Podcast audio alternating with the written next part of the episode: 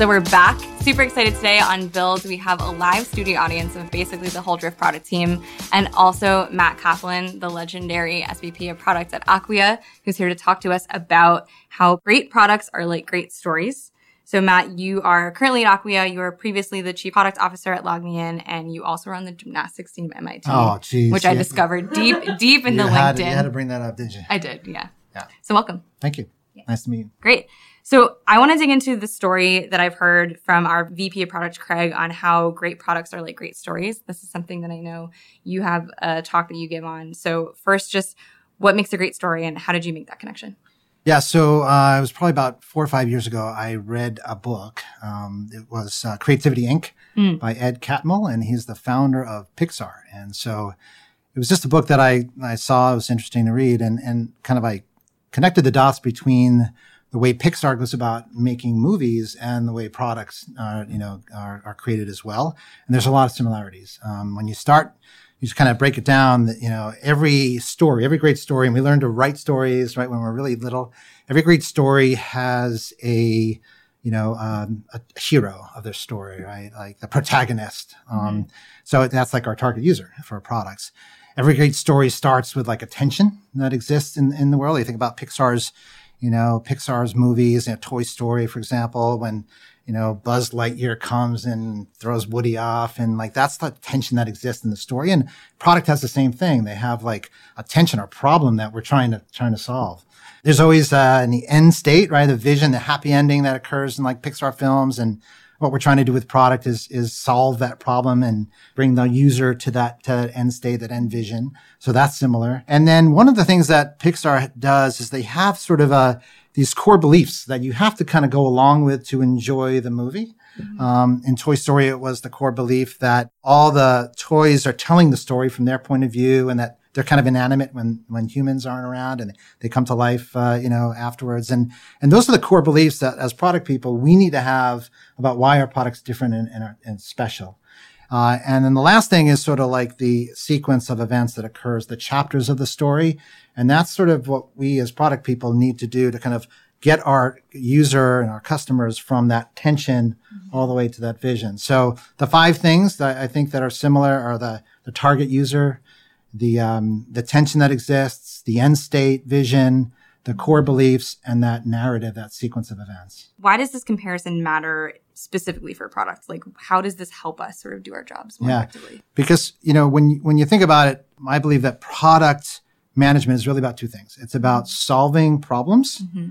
and it's about telling stories and, and it's about getting people, not only your users, but your organization to believe in where you want to go as, as a company and what you're going to do to help them solve their problems. So whether it's you're telling stories to salespeople, right, um, on why, you know, you're trying to convince them you're doing the right thing with the roadmap, or you're telling stories to engineers um, in the beginning of a sprint, right, about what we're going to build, or you're telling stories in, in an event or on stage uh, to, you know, to your customers. Like, Mm-hmm. it's all about storytelling as a product person, and some of the best product people. Um, you know, that I can think of actually can do both really well. They can, they can solve the problems and they can also tell these, these stories to all of these different types of people. How do you help your teams get better at that?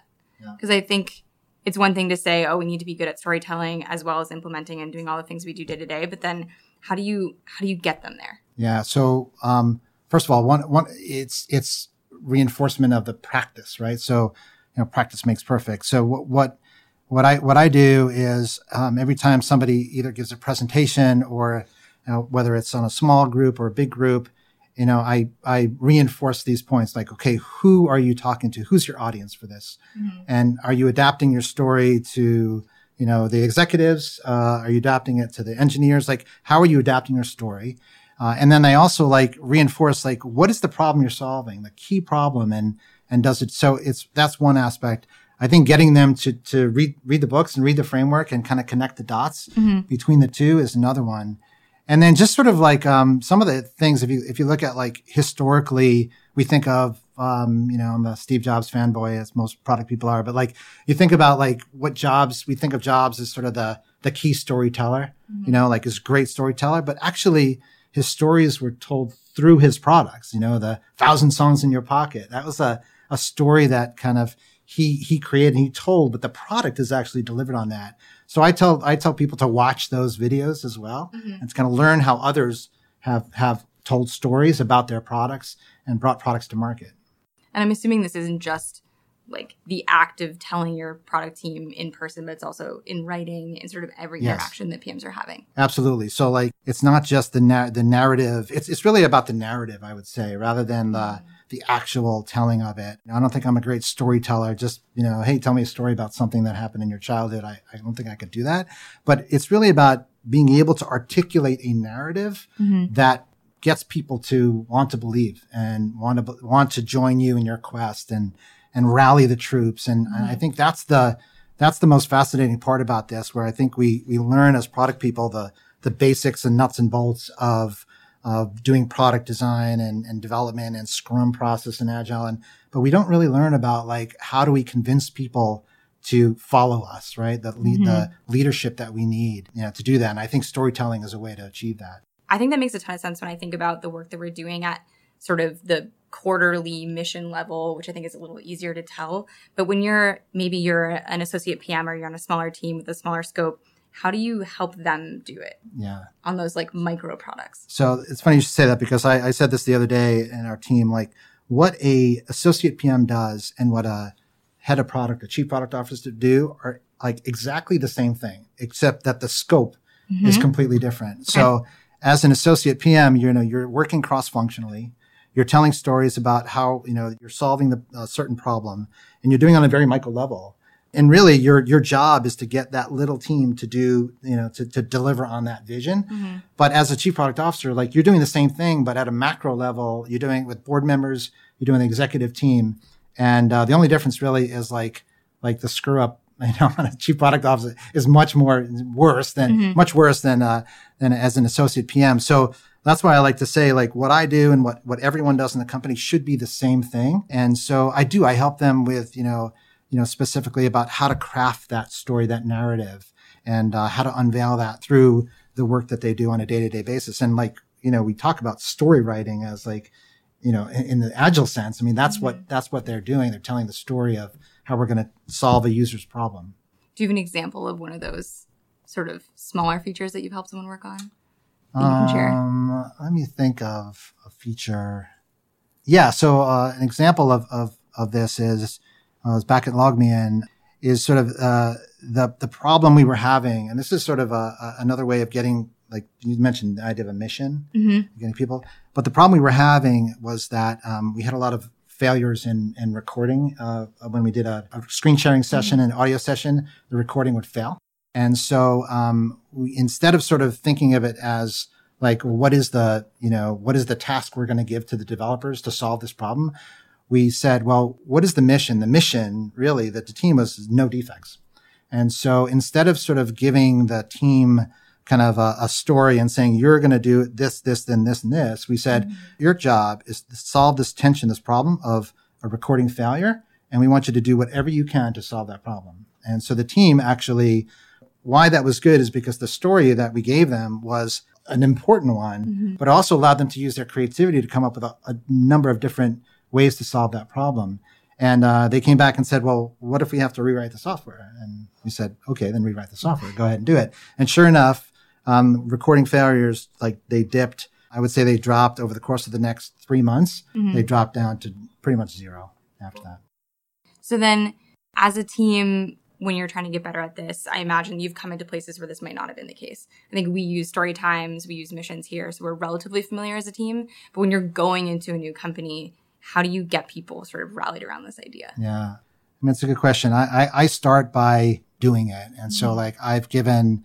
I've been at Acquia for um, about six months now, mm-hmm. and every chance I get to stand in front of somebody, I articulate the story of like where it is that we're going mm-hmm. and reinforce that every time. And sometimes I, I, would say people think that if you tell the same story more than once, it's boring and you're you're you're being unoriginal. Mm-hmm. And I think it's the exact opposite that you have to tell the same story over and over and over again until it, it sinks in.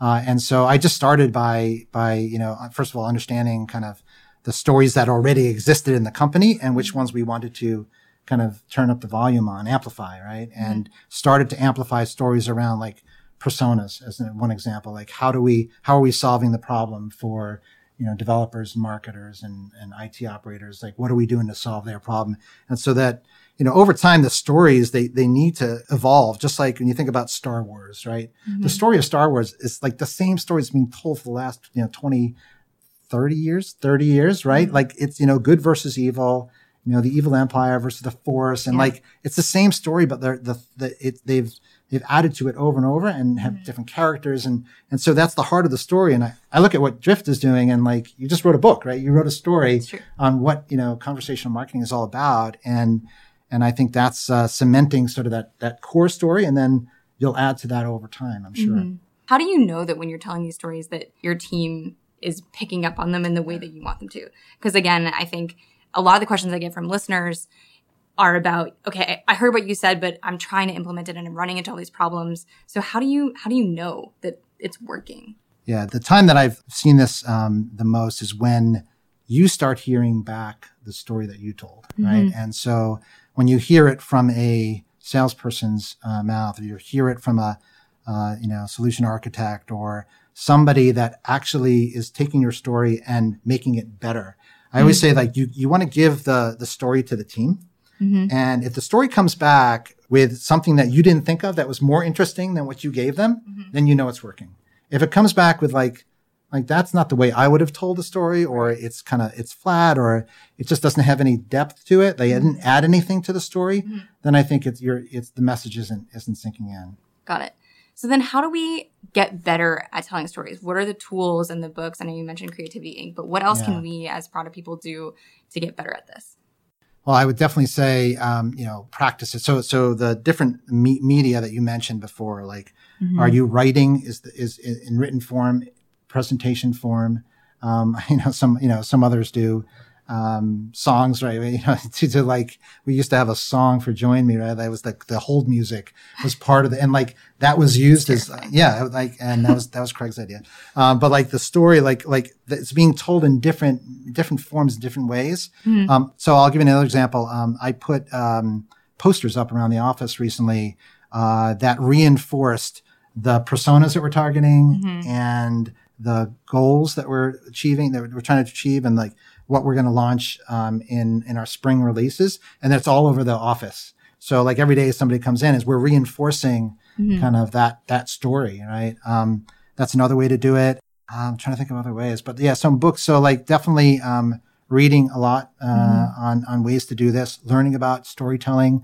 Um, there's actually a funny uh, you know thing that uh, there's there's there's a um, a lot of science uh, neuroscience research that's been done about storytelling and.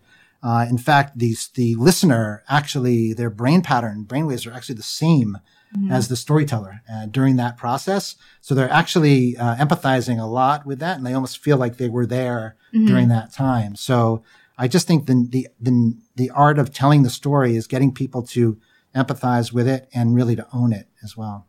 And I think what's interesting as a PM is thinking about, especially in that example of having maybe a feature that's not as huge or as massive or as impactful as you might think it is, just figuring out how to build that empathy within your team is something that I'm I know people are probably going to ask about.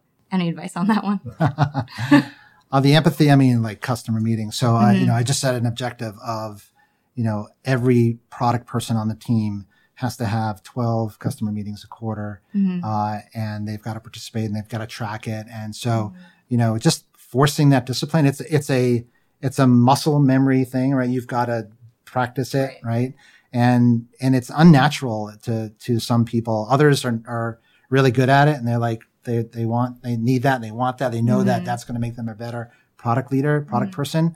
But others, you kind of have to push them out the door and have those conversations. So on that topic, I want to switch gears a little bit to just product in general and pro- product performance. So I'm assuming you've worked with tons of product managers and product leaders in your Yeah. career. So what are some pieces of advice that you have for people who are just getting into this role and then maybe who are hoping to make the jump into product leadership? Yeah. So the first thing um, is uh, to establish a point of view. Right, a, a product person needs to um, not only like own the own the problem, um, own the problem, but also establish a point of view about how they want to solve that problem. And mm-hmm. many times product leaders, they kind of defer that. They, or product managers say, well, that's, that's not my responsibility. It's, mm-hmm. it's, and I say you got to own it. And, and so that's the first thing is like really not only falling in love with the problem, but also then having a really strong point of view about how you would solve it. But it has to be weakly held. That's the other thing about a product person is we have to be humble, um, mm-hmm. and like let go of, of an idea that you know just isn't going to work. Right. Uh, and then the second thing is um, something I, have I've mentored a lot of people on is is socialize a lot early and mm-hmm. often.